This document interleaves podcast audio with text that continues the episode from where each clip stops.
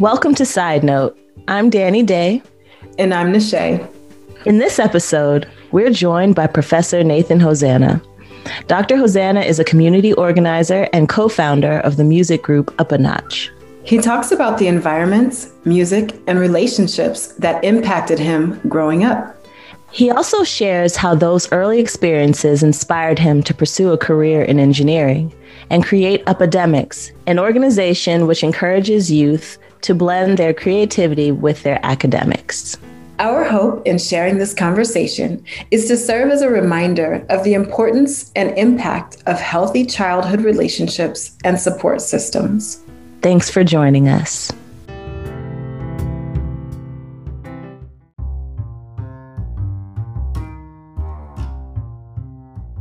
I right away have questions. So, you, so what's your full name that you Nathan. would like to share? My full name is Nathan Hosannah. Nathan Hosannah. Okay, so Hosannah is your last name. Right.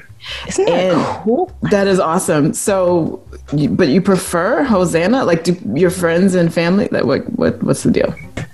So uh, my my favorite part of my name is just my last name. I just like the way that it flows. I like the way that it sounds. I like the meaning of it. Um, and I don't really feel like I fit in the category of a Nathan personally.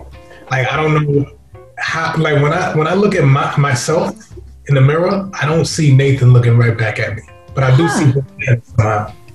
That's interesting. That's really interesting. You guys feel as if you are one with your names, like your first names or last name. That's see now that's a trick question for me because my first name is actually Sylvia. Mm. My middle name is Nishay. I, I do see. feel at one with Nishay. I often, in work settings and school settings, I end up being called Sylvia because that's the first name. And like mm. the way our system is set up is you go by your first name because that's what we got in the system, right? Mm-hmm. Um, but my friends and family call me Nishay. So when somebody calls me Sylvia, I know that's me that they're talking to, but it doesn't land Right. So I can totally, that's why I had to go there with the name. I was like, well, hold up now, because I, I completely relate to that, you know, mm-hmm. um, having a name that doesn't necessarily, and it's also the meanings, the meaning of your name. The meaning of Sylvia is like maiden of the woods, can be interpreted to frog, you know. Sorry, Danielle. Because Danielle hates frogs. But terrified. Uh, she's completely terrified of frogs. But my middle name means Christmas present. Mm. So um, I feel like I'm a gift.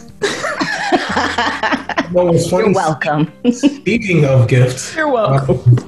Uh, so, speaking of the idea of gift, the, the name Nathan means gift. So, if you actually tie a gift into Hosannah, which is like a praise. So it's as if it means a gift of praise. So I like the translation of my whole name, but uh-huh. the name Nathan, I don't really care for too much. But I have seen um, variations of that name, like Nat Nayel. I like that name. Mm-hmm. And I've heard like a lot of Ethiopians with that name. I think that name. That's really like cool. It. See, okay, so Nishay in French is like Niche which mm. is like nest, eggs nest, or a, a, a hiding place. So yeah, I I love name meanings, and I think that you should just call it. yourself the gift and the gift, the gift Hosannah. I think Nathan is a dope name. I do. Both I, I do too. It's a strong name. It's like good. It is. It's nothing like it's it strong. You, yeah. you know, a Nathan, you know somebody that's about something. It's a good name. I like. yeah. That's interesting though. The idea of names. Like I've always loved my name. My mom, I, I guess because I know the effort she put into it, mm-hmm. but I like the meaning. Only God can judge me, and I feel like that's my personality anyway. So mm-hmm. I always like, pretty much. I always like, yeah, like, love it or hate it. But yeah, I feel like, like I feel like Danielle always felt like a match for me. Yeah. Danielle Nicole and Nicole is victory of her people. So you know, and okay, victory of her people. So that's a cool I didn't name. know that. That's mm-hmm. awesome. Mm-hmm. And Watson, I don't know what Watson means. I'm attached to it because it's my daddy's name. You know, the child of voltage. Probably, maybe electric. Yeah, Nathan. Yes, yes. So good to have you here. You've accomplished a lot of things. You do a lot of things in the community. And we recently had a conversation where I was freaking out over my oldest son in like school and it was just cool how easily you were able to kind of just speak to things and I thought it would be cool if we could kind of pick your brains a little bit, get to know you and how you came to be where you are. All right, I'm all I'm all for it. And by the way, you guys are getting getting me post braid out, so just want to flourish for you guys. You know, listen, Be you your are natural self. I can't wait until mine. Look, when I get to your level, I will be so happy. you've I'm been here. coming before. along. You've been here. I have, I have, but I, I need to be back because it's winter now, and when I have a, a beanie on and like a puff jacket, I look like one of my sons. You know, like I look like one of them.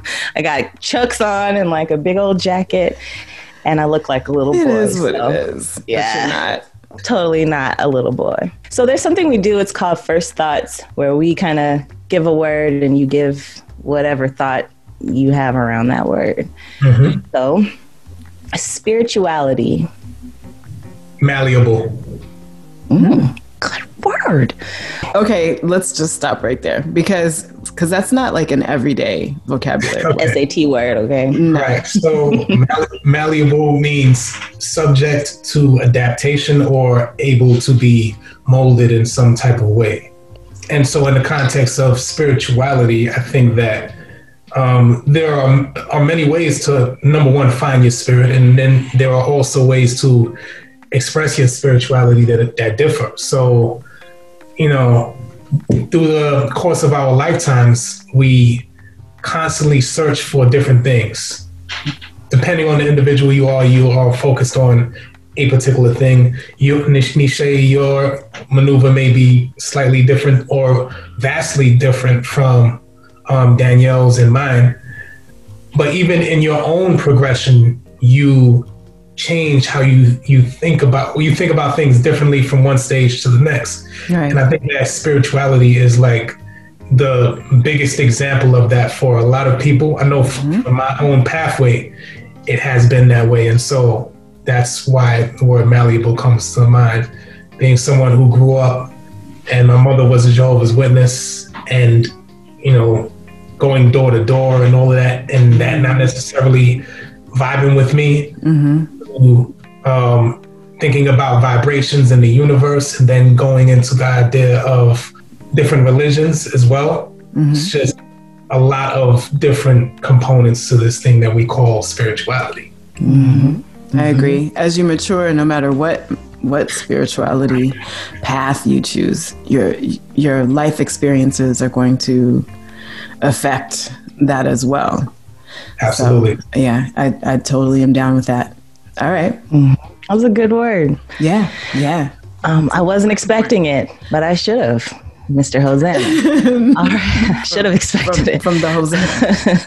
I should have. Um, success. Um, unexpected. Hmm.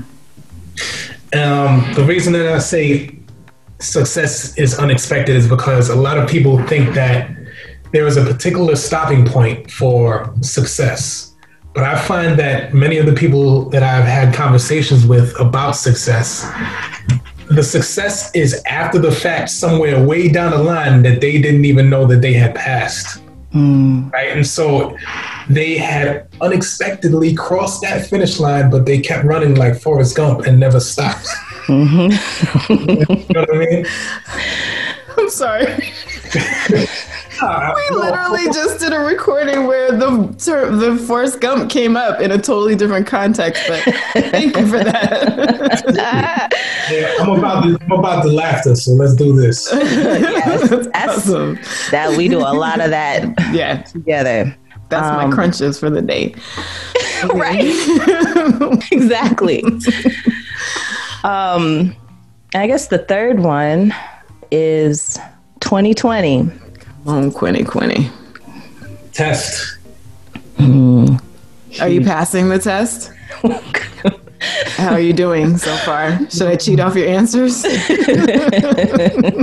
Oh, don't. We might have individual exams. right? All the scantrons are different. Man, look. I feel like I've um, I've definitely learned a lot through the course of taking this particular um, test. Mm. Um, I think that there are still things that I could learn, and you know, there are about what 21, 20 days left for the exam to be over. So I'm I don't I'm I'm not taking 2020 as I have learned everything that I need to learn from it as of yet because as you both know, this year has just been full of surprises and Mm-hmm. been a lot of monkey wrenches that got thrown. I don't even like to use the term monkey wrenches. a lot of a lot, a lot of Jack Johnson wrenches that have been thrown. into mm-hmm. Come on, Jack Johnson wrenches. Got a lot of quick quick lefts, U turns, Exactly. recalculatings, all of the mm-hmm. above. Definitely. I'm I'm hoping that as we see the close of 2020, I'll at least get a C, you know. I'm hoping at least Trying to pass. I'm just trying to pass and get on to 2021 and like make that a great year. But, you know, uh, that seems to be the consensus about 2020. It's been intense to say the least, but it's really taught us a lot. And I know that you're maybe I should before I go into you teaching and the fact that you're teaching virtual right now. Maybe a little bit about where you come from, just a little bit of your story. I mean, is Please Yeah. share. All right. So I always like to go to the source. So my parents are from Guyana, which is the one English speaking country within South America. They traveled separately to England, met over there, had my three brothers and myself, I'm the youngest. So at the age of three and nine months, we flew. Well, I didn't. Not we. They flew and brought me with them, right? um, to to the United States in New York. So in 1983, I I was introduced to New York City in the in the United States of America. Growing up in Queens, my brothers and I. This is during the 80s, so like my brothers are breakdancing, a lot of graffiti as well, bombing trains, doing all those wonderful things. Um, and I'm experiencing it. I'm still very young, but I'm experiencing it. In particular, um, being connected to hip hop culture. I meet family members who who I haven't had contact with before, right? I mean, I'm very, I'm still very young, but my aunts, my uncles, everybody was in the United States. We were in England, so there was a correspondence there. I believe some of my uncles and aunts came to see us while I was very young in England. But now I'm able to actually remember things. I'm able to meet my cousins and play with them and remember experiences and just have a different connection. Danny, you know, you know Dana, right? Mm-hmm. So Dee is like is uh, my first cousin. Um, our mothers are sisters.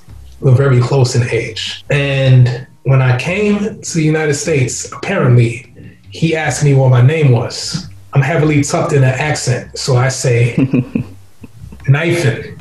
Knife. Nice. Right. So he goes around telling everybody my name is Knife In, not Nathan.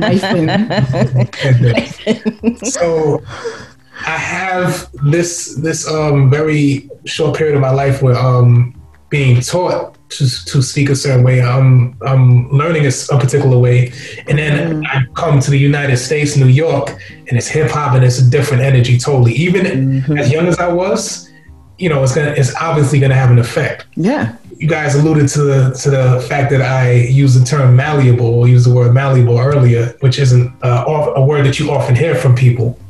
And people often say that I use words that aren't necessarily used, and I think that may be connected to um, some of that early upbringing. Yeah. Yeah, Just as a side note, Dan- Danielle often uses words that I have to reach for the dictionary. for. I knew that I knew what malleable meant, but I also understand that not everyone, you know, uses that term on a daily Sure. basis. So yeah, some one of people those just say bendy, Bendy.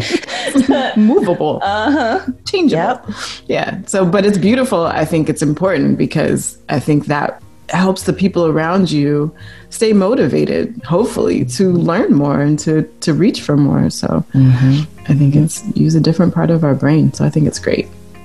Well, part of part of your vocabulary I think if if one listens to your music, they can definitely hear it. You you weave words in that mm-hmm. like I would have never thought to put there. You mm. know. Um, could you talk a little bit about your how you kind of got exposed to hip hop culture and then you got into making music yourself? So listening to the music that my brothers were listening to, uh, a lot of hip hop, a lot of freestyle, a lot of house music, and even R and B, soul music. Everything kind of collapsing in, in the center of my mind, trying to figure out what it how it wanted me to react to it. Mm. Um, hmm. And also going to elementary school in New York City, everybody has a mixtape. You know, everybody has a walk. everybody is not really trying to pay attention to what's going on in the classroom, but you know, listen to this music, listen to this album, listen to this song, hanging out with people, and automatically the soundtrack to our hangouts would be hip hop. Mm-hmm. I remember the first time I heard "Protect Your Neck" by by Wu Tang. Mm-hmm. and I, and actually I was the first one to put people onto it because in in my immediate circle, mm-hmm. not like Staten Island or anything, you know what I mean? Mm-hmm. I introduced all of Staten Island to Wu Tang Clan when I was in eighth grade. You're welcome.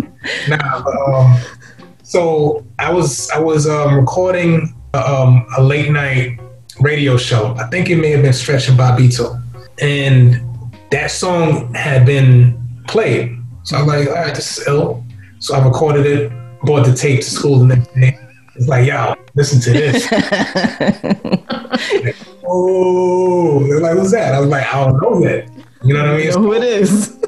Right. So, so nobody knew. No, none, none of us exactly knew who the Wu um, were, mm-hmm. but we knew that we liked what was what was happening. So, just many of those types of experiences, it being like trading cards, and you having a new song and just putting somebody else onto something. Always liking the lyrics and always liking the expression of it.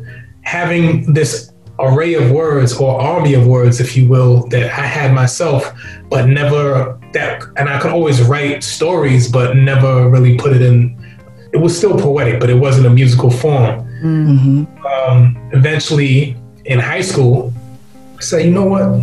We just try this. Mm-hmm. You know? So I started just putting lyrics together, and they were trash. Terrible. I wasn't ready. He said and they were trash. Listen, you're gonna have a real. you know what I mean? Gotta fail first. It was. It was bad business. So, trash. I love that. I, like this though. You know, I like this, and um, I just kept writing and kept writing and got better and better and better. And then I'm on the phone with with, um, with D. I was like, "Yo, listen to this." So I spit a rhyme. He's like, I said, "Oh, who's that?" Says me. He's like, "Get the expletive out of here." I was like, real. He's like, "Word." Like, yo, I could do that. So he started rhyming. mm-hmm. Like even one kind of um, steel sharp and steel. So he kind of um, got onto the vibes as well. And um, I just kept at it and just kept trying to be as first I was trying to be as lyrical as possible.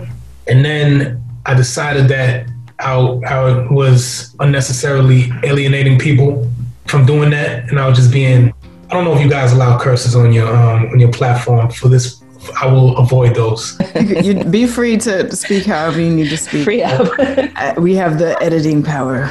I know you know the IOs of the world might be listening. Aww, good looking out. Um, it was really to alienate people. Yeah. Like on a subsurface level, like I wanted to show how ill I was. Mm-hmm I wanted to write something so ill that you could not understand it, but you had you couldn't deny it at the same time. Mm-hmm. So it was being a little bit of a jerk in a sense. Mm-hmm. well, and I think that that's I think that hip hop is a microcosm of who we are as people. So I think that at that stage in my life that I was a little bit of a jerk. Mm. And so, I mean, I was I was growing, and I think that like, in adolescence, a lot of us are jerks to our parents. Yes. you know what I mean? So, I, and I think it was a learning process. So, so I grew through that. I said, I don't like that aspect. Let me um, write things in a way that I am really trying to express what I'm trying to express, not and and not dumbing it down. You know what I mean? Like at all, ever but just really trying to express because who are you trying to talk to? If you're trying to talk to yourself, then you didn't even have to write anything on a page. You're gonna just listen to yourself your mind's eye, you know, in your mind's ear. You know. so, so I started really enjoying the idea of being succinct and saying something really powerful in very few words. Like I really like haikus now. Mm-hmm. Um, so for me now, like the the um, the writing is just whatever needs to be covered by by my own um, desire of expression, and it, so it doesn't have to be lyrical. It doesn't have to be necessarily succinct. It's just whatever feels right for that mm-hmm. piece of music, which I like. Yeah, that's what's that. That's how it yeah. should be. I yeah. think. See, that's growth. You were malleable in your songwriting. See what I did there? Yes. so you and Danon had Uppa Notch, the group that you formed. I feel like over the course of of knowing the two of you, I've watched you really sharpen each other and both climb to different levels in your education, in your involvement in your community. that's a really powerful thing. Like I feel like more young people need to have that that counterpart that kind of helps push them through. And you're yeah. You're you're both learning together and growing together and make making mistakes together. And you're human together, so nobody's looking at you thinking like trying to make you grow up beyond or or faster than you should. You're like ascending together, you know, and. I've been impressed just watching you both kind of achieve different echelons of success. So you guys came together and, and made your group Uppa Notch. All right. So you just gave a good rundown of how our experience being cousins and growing with one another and sharpening them. So I mentioned those conversations that that we would have exchanging verses and sharing music. Oftentimes he was in Florida, I was in New York, I was in Puerto Rico, he was in New York you know, so we weren't in the same places at the same time. So we were in music artistically as well as academically, we were support system to one another. We had other people supporting us academically and musically, but within each other, we had both of those components, both the academic desire to um, uh, achieve certain things, him with the law, me with um, engineering, and we had this connection musically as well. And so we realized that other people didn't necessarily have that. Mm. And so Uppademics grew out of that to be a support system for artists who also have academic um, goals and endeavors that they maneuver through. I had the pleasure of being a part of Uppademics for some years. And actually, it came at a time when, like, I needed something. It was right after my brother Dustin died.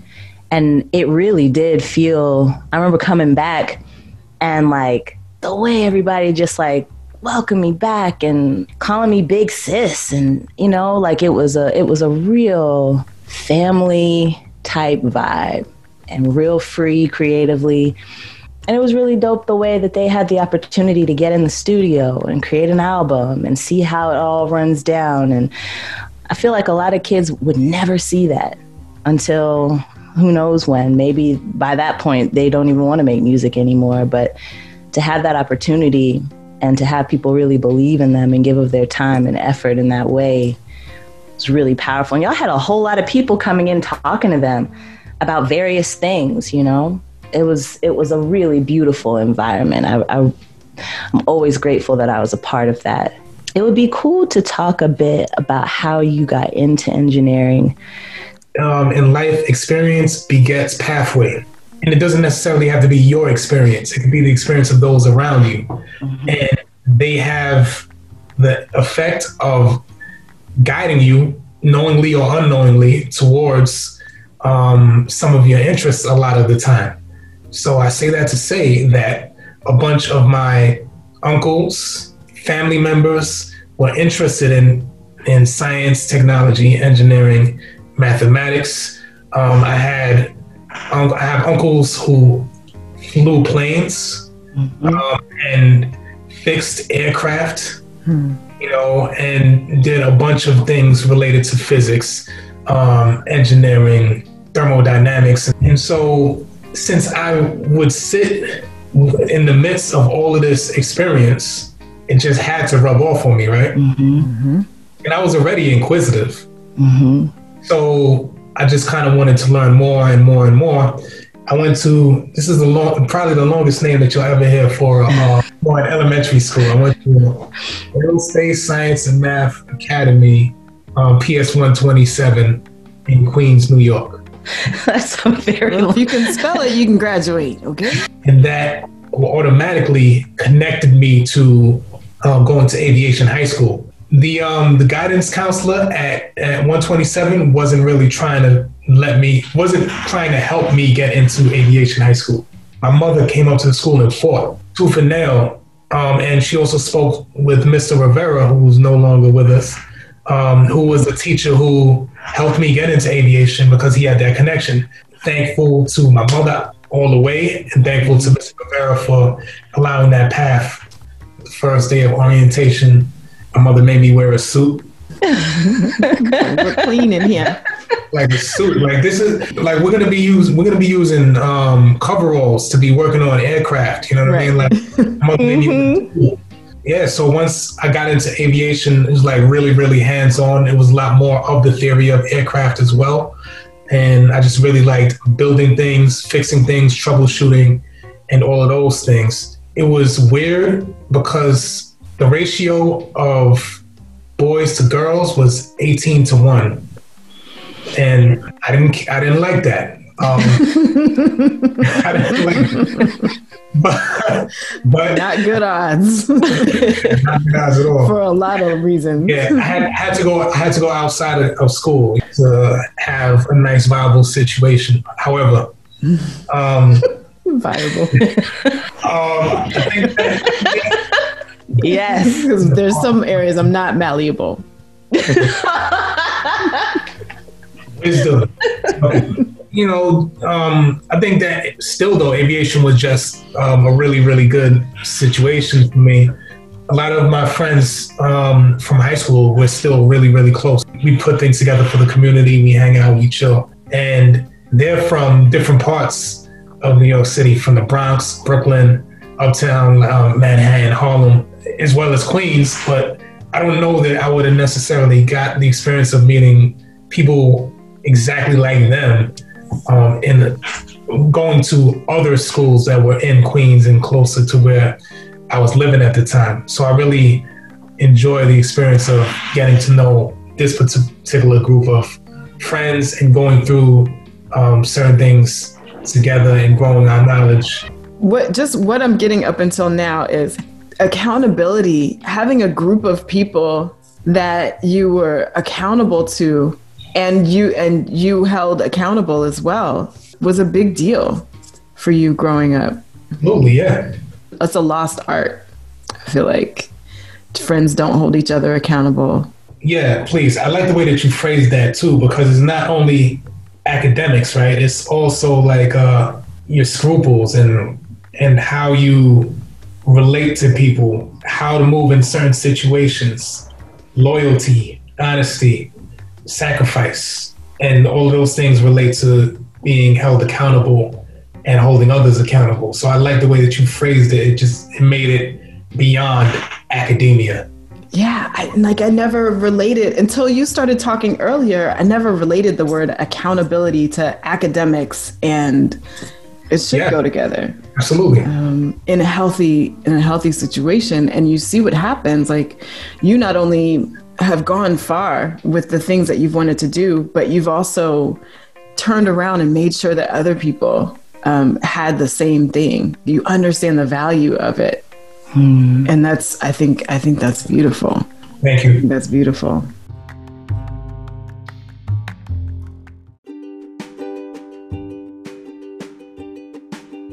Thank you for listening to Side Note. We hope you're inspired by this conversation.